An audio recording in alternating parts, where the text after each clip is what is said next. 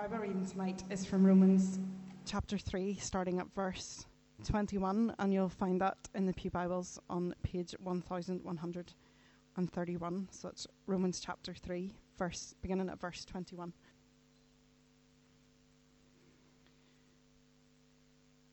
But now a righteousness from God, apart from law, has been made known, to which the law and the prophets testify. This righteousness from God comes through faith in Jesus Christ to all who believe. There is no difference, for all have sinned and fall short of the glory of God, and are justified freely by his grace through the redemption that came by Christ Jesus. God presented him as a sacrifice of atonement through faith in his blood. He did this to demonstrate his justice because in his forbearance he had left the sins committed beforehand unpunished. He did it to demonstrate his justice at the present time, so as to be just and the one who justifies those who have faith in Jesus. Where then is boasting? It is excluded. On what principle? On that of, on that of observing the law? No, but on that of faith. For we maintain that a man is justified by faith apart from observing the law. Is God the God of Jews only? Is he not the God of Gentiles too? Yes, of Gentiles too, since there is only one God who will justify the circumcised by faith and the uncircumcised through that same faith. Do we then nullify the law by this faith? Not at all. Rather, we uphold the law. Amen.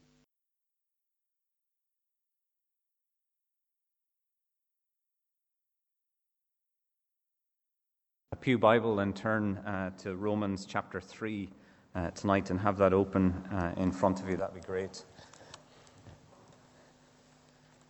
You'll find it on page 1130, uh, so 1130. Let me pray first as we come uh, to explore tonight faith alone.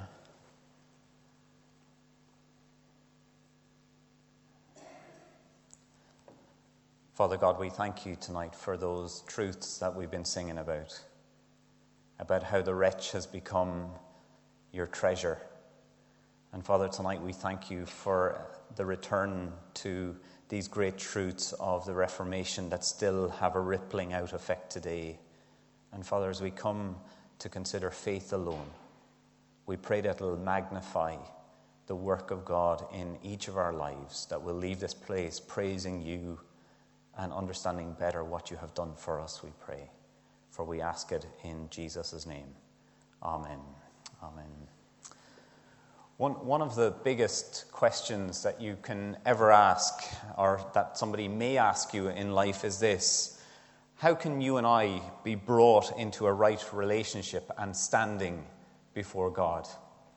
Imagine tomorrow morning that a friend or work colleague said that to you out of the blue. How can I be right with God? How can I stand before Him? How can I be in a relationship with God? What, what would you say to them? It's one of those questions that would stump us, wouldn't it? Where do you start?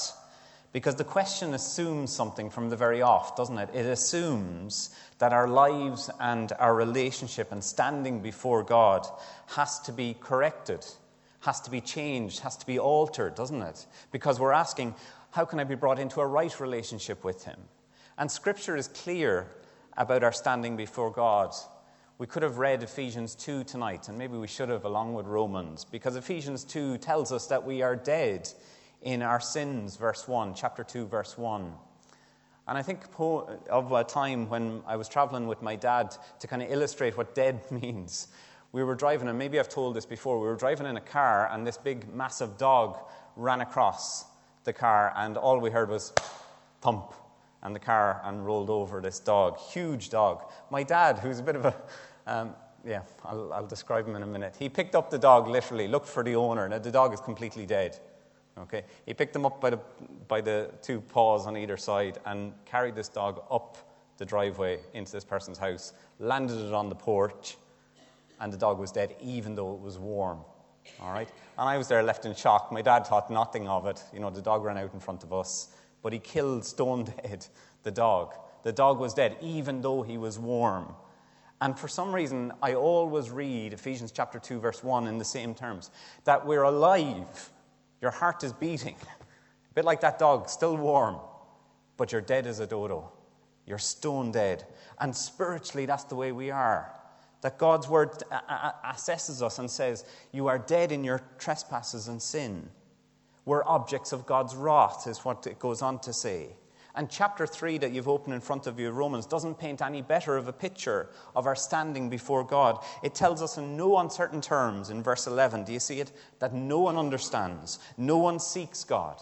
Verse 12, we've turned away from God, we are held accountable as well. And finally, verse 23, a famous verse. We've all sinned and fall short of the glory of God. This is God's assessment, Scripture's assessment of our status, our relationship towards God. Then the question is how can people who are like this, rebellious, sinful, be reconciled to God who is just and holy and perfect? How is it possible? How can we be justified before Him when the verdict shouts out, guilty, sinful? But we read of good news in these verses in Romans chapter 3 tonight, because verse 24 tells us this those who have fallen short of the glory of God, that they can be justified, made right with God. Verse 24 freely by his grace through the redemption that came by Jesus Christ. Amen the redemption that comes through Christ. The one who came into the world, faced temptations, knew what it was to live in our body, knew what it was to need and to be hungry and, and tired. He lived his life without sin, yet was perfect and obedient in all that he did. While on trial, Jesus numerous times was declared innocent, as we were learning over Easter, and yet his death on the cross meant that he was separated from his Father. That cry, My God, my God, why have you forsaken me? It is finished. Three days later, God raises his son to life. His sacrifice was acceptable, and so God's wrath and justice has been met.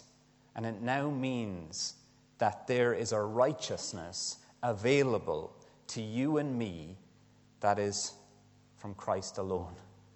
It's outside of us, and it is all of God's doing. Isn't that wonderful news tonight as you think, how can I be reconciled? God has done it all through his Son. And that is why verses 21 and 22 of chapter 3 says the following But now the righteousness from God, apart from the law, has been made known. This righteousness from God comes through faith in Christ Jesus to all who believe. There is a right standing and relationship to be had with God through Jesus. It means that we can stand before God in Christ's righteousness, his goodness and perfection, his obedience. It's that great exchange that it was often explained, where here is our sin, and it is put on Christ. And in exchange, he gives us his righteousness and his goodness and perfection. And so we stand before God in Christ's righteousness. How do we get it? How is it brought about? Because tonight, faith alone is what we're looking at. James Montgomery Boice, who preached in 10th Presbyterian in Philadelphia, wrote these words, which are lovely about justification. He says this Justification is an act of God by which the sinner is declared to be righteous by grace alone, through faith alone, because of Christ alone, and if you were to add in, to the glory of God alone. Christ has done everything by his death and resurrection. But how does this great exchange happen? How is it mediated? How is it brought about? Do you earn it? Is it just within you? Are you re- is it ready to be released? Kind of. No. It calls for faith, trust. Do you remember George Michael's, as it's cheesy now, but do you remember George Michael's 1986 7 hit where he used to say, You got to have faith, faith, faith? I'm not to sing it. You got to have faith, faith, faith. Remember that song? And there's something when we look to Scripture of the necessity of faith that is needed. And the passage before us tonight, even in the just 10 verses that we have, eight times it mentions faith. To take an example, look at verse 22 righteousness from God, who comes through faith in Christ Jesus. Verse 25 God presented him a sacrifice of atonement through faith in his blood. And then verse 26 God is the one who justifies those who have faith in Jesus. These examples and the others in these verses spell out to us that to be made right with God, to be justified before Him, to be able to gain the benefits of what Christ has done through the cross, faith, trust is necessary. It is essential. You've got to have it. But I don't know about you, but when it comes to grasping that link between faith and justification, being right before God, there is confusion, isn't there? And there is misunderstandings, even today. And one of the misunderstandings, I hope I explain this right, is this is that we can often see faith as a possession. Take, for example, Jeff. He, he's a very good neighbor, very religious in that he attends a public street, place of worship every week. He'll even talk about his faith. And Jeff's faith has helped him through many circumstances in life. He'll talk openly about belief and will say, My faith. But the problem with often describing that is that if you talk to a non Christian, they'll often say this to you. And have you heard this? I wish I had your faith. As if it was a possession that you owned. As if you had mustered up something that was of this great belief and trust. And they say, and it, it almost disempowers people because they believe, oh, I couldn't have faith like that person. And sometimes we do misunderstand faith by thinking it's some sort of possession, like a carton of milk. I own it, it's mine. But another one is this is that often we understand, have a misunderstanding of faith as merit. Take Eva, for example. She. Do you want to? Is that all right, Mark? Eva, for example, sees the importance of faith because faith is vital to how God will respond and continue with her. Eva sees her faith as working with, alongside God's work. So if she she's weak in her faith, or if she loses her faith, it's a disaster because her faith gives her some sort of credit along with God's work. You see, these two examples of seeing faith as a possession, something inside of us, or as a means of gaining something from God alongside his work are misunderstandings of what true biblical faith are, and they're certainly not saving faith. So let's start with this question What is faith? What is it? Because every day we exercise various degrees of faith. Even as you came in tonight, you exercised a tiny little bit of trust, didn't you? These old pews, right? You trusted that they'd stay up. You trusted that the screws are still working, that 10 of you on a pew are not going to collapse at this moment in time. Tomorrow morning, you trust that chair that you sit in for your breakfast. And at a basic level, faith is that kind of trust. Another way of putting it is that faith is reliance upon something or someone. If you've ever done a bungee jump, you're relying on that bit of rubber rope, aren't you, to hold you and to contain you. You're relying upon it. Or you're relying, if you've ever seen that trick where people fall back into someone else, you're relying on them to catch you.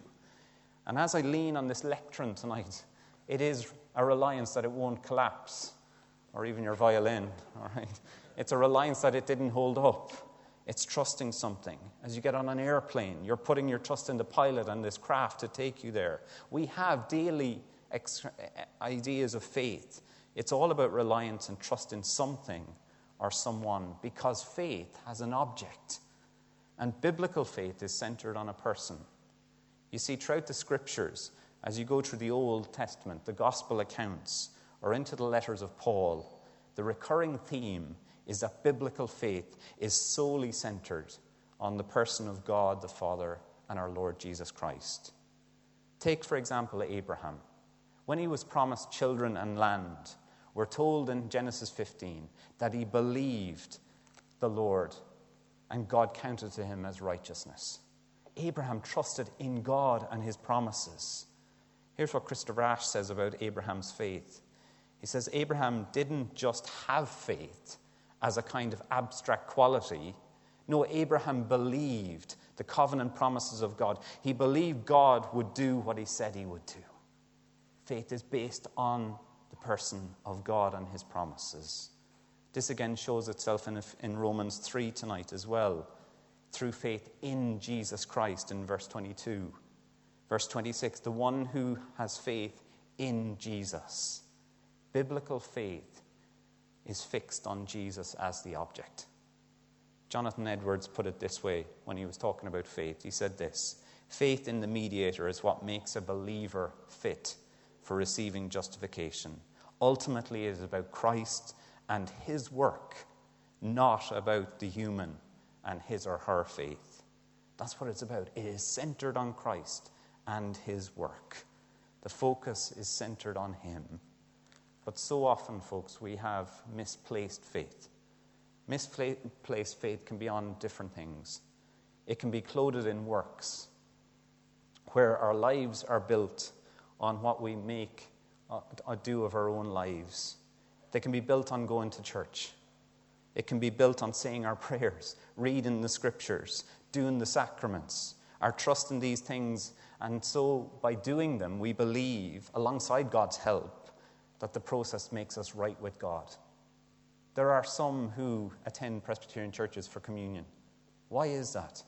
Are they trusting sacrament to make them right with God? Is it trusting Him that way? Is it trusting if I don't read my scriptures, if I don't pray, that I'm going to be out of kilter with God, out of right relationship with Him? That is not the way biblical saving faith works. That was the huge problem for the medieval church and its teaching at the time in the Reformation. The thinking was that you had to keep the commandments of Christ, regular confession and uh, uh, penance, and then receiving the sacraments. God's grace was infused into believers more and more over time as you did this, and so they gained a righteousness of their own. But it essentially takes away God's work to put it in crude terms, it's a little bit of God and a little bit of yourself, helping it all along. But if it's not fixed on Jesus Christ alone, through faith alone, it's not biblical faith. Rather, it is about us and Christ's true works and faith alone. Misplaced faith can also look like we're the ones who've done everything by means of trusting, where it becomes about my faith my weak faith, my strong faith. It is my, myself and I kind of faith. These types of misplaced faith center ultimately on us. They mustering about up our faith, our efforts of faith. They are misplaced and misguided. But the question then is this where then does faith come from? Where does faith ultimately come from? Is it from God, from us, or within us? Is that an important question to ask? To be honest, I grappled with this over the last week, and I want to put something forward to you tonight the following that if you're like that dead dog spiritually, dead in your sins, how can you respond by faith? Have a think about that for a minute. Because this is quite a distinctive teaching of Reformed theology and probably Presbyterian theology. That if you are dead as that dog is, how do you respond by faith? What makes you alive? Because the beauty of it is this Ephesians 2 4 and 5. But God, being rich in mercy, because of his great love, which he has loved us, even when we were dead in our trespasses, made us alive together with Christ. By grace you've been saved. God makes us alive. Spiritually dead to being spiritually alive. And later on in Ephesians 2 8, it says this For by grace you've been saved through faith, and this is not your own doing, it is the gift of God. God makes you and I spiritually alive. So, in order to respond by faith. Have you thought about that before? To respond to Jesus' invitation to come. This work of God in our lives is often known as regeneration. It's God's work through the Holy Spirit of bringing new birth and part of that is the ability to respond to Jesus in faith. How can a dead person respond? It is only by God's work of regeneration. It doesn't mean that we didn't have to use our intellect or reason or that we're just robots. But the understanding is that we could do nothing by way of making our way to God, responding to Him, until first He moved us, until first He gave us new birth until He helped us respond in faith. So, this is my worry with my faith possession. It's not yours. God made you alive in order to respond. And if I can read this kind of long quotation and stick with us tonight as we read this from the Westminster Confession of Faith, it speaks of faith as a gift from God in the following way. Forgive the archaic language. Those whom God effectually calleth, he also freely justified not by infusing righteousness into them, but by pardoning their sins and by accounting and accepting their persons as righteous. not for anything wrought in them. It wasn't happening because it was something new or done by them, but for Christ's sake alone, nor by imputing faith itself, the act of believing, or any other evangelical obedience to them as their righteousness, but by imputing the obedience and satisfaction of Christ unto them.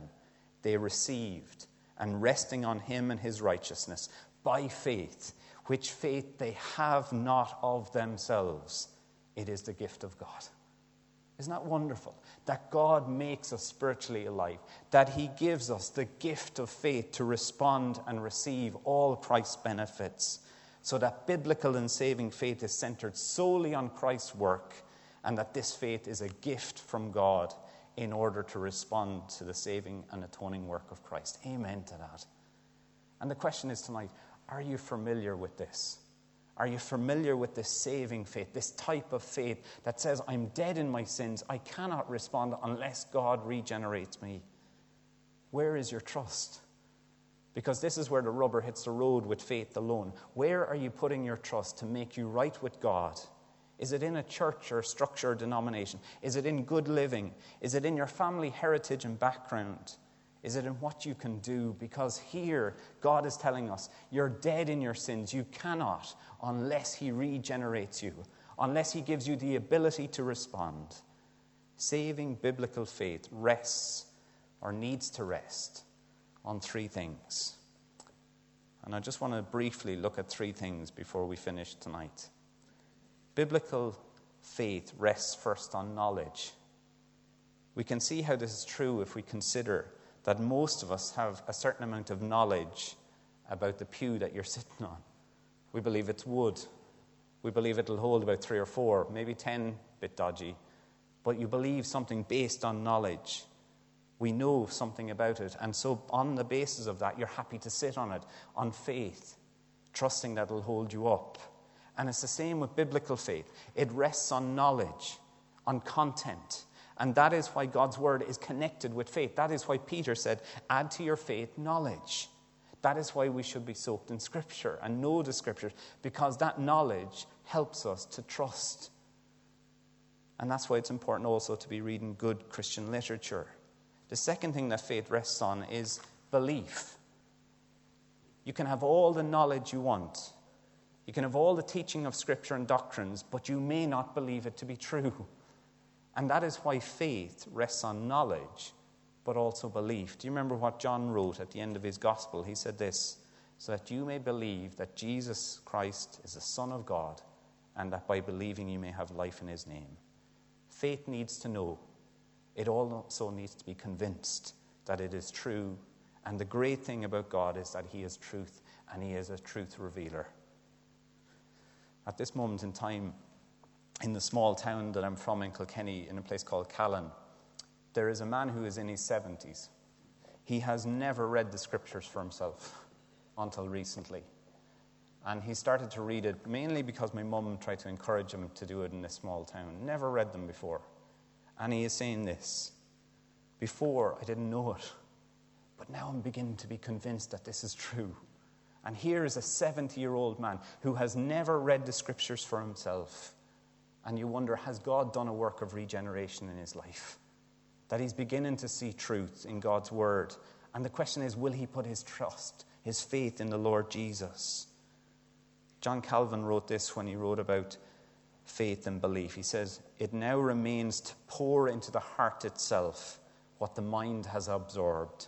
For the word of God is not received by faith if it flits about in the top of your brain, but when it takes root in the depth of your heart that it may be an invincible defense to withstand and drive off all temptations. It needs to go from head to heart, from knowledge to belief. And Calvin says this is what it needs to do. But thirdly and lastly, it says this that faith rests on commitment or trust. Boice again explains trust in this way. He says, and I love the phrase at the very start it is a real yielding of oneself to Christ which goes beyond knowledge, however full or accurate that knowledge may be, and even beyond agreeing with or being personally moved by the gospel. It is handing over, it is committing it. Faith rests on knowledge, belief, and commitment. where one yields their life to Jesus in full reliance on Him and His work for salvation before God.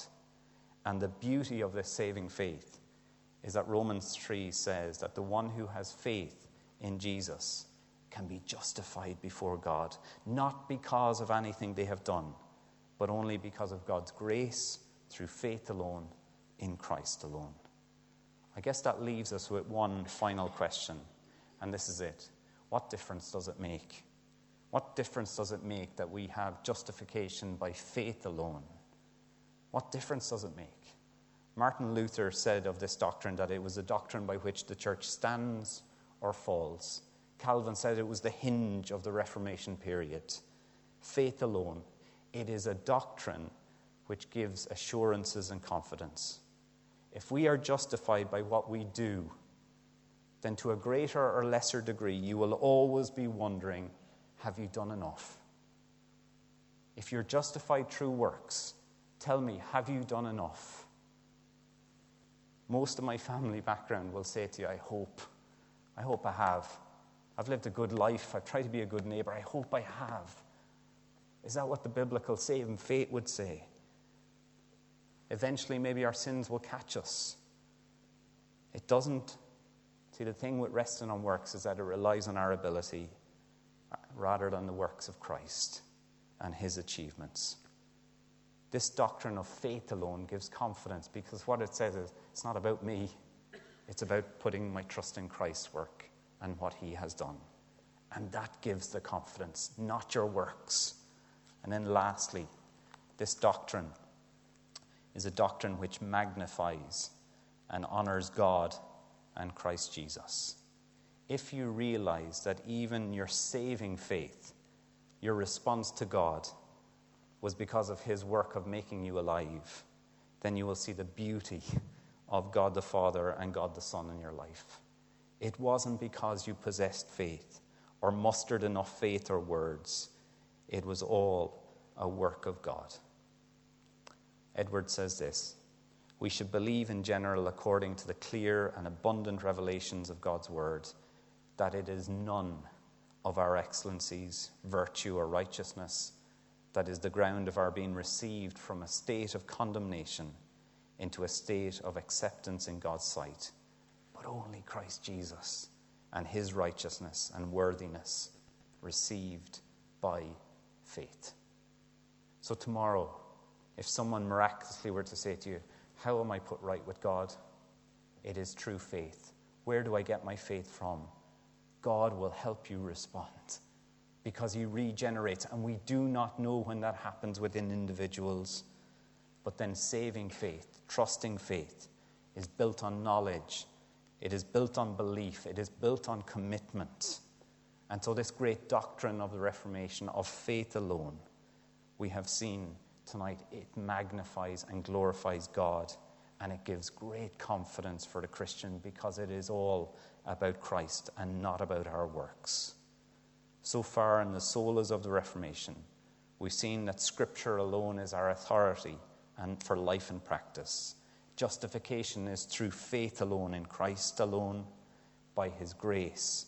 And next time we will see that it is all done for the glory of God alone. Let me pray for us as we continue on tonight in our service.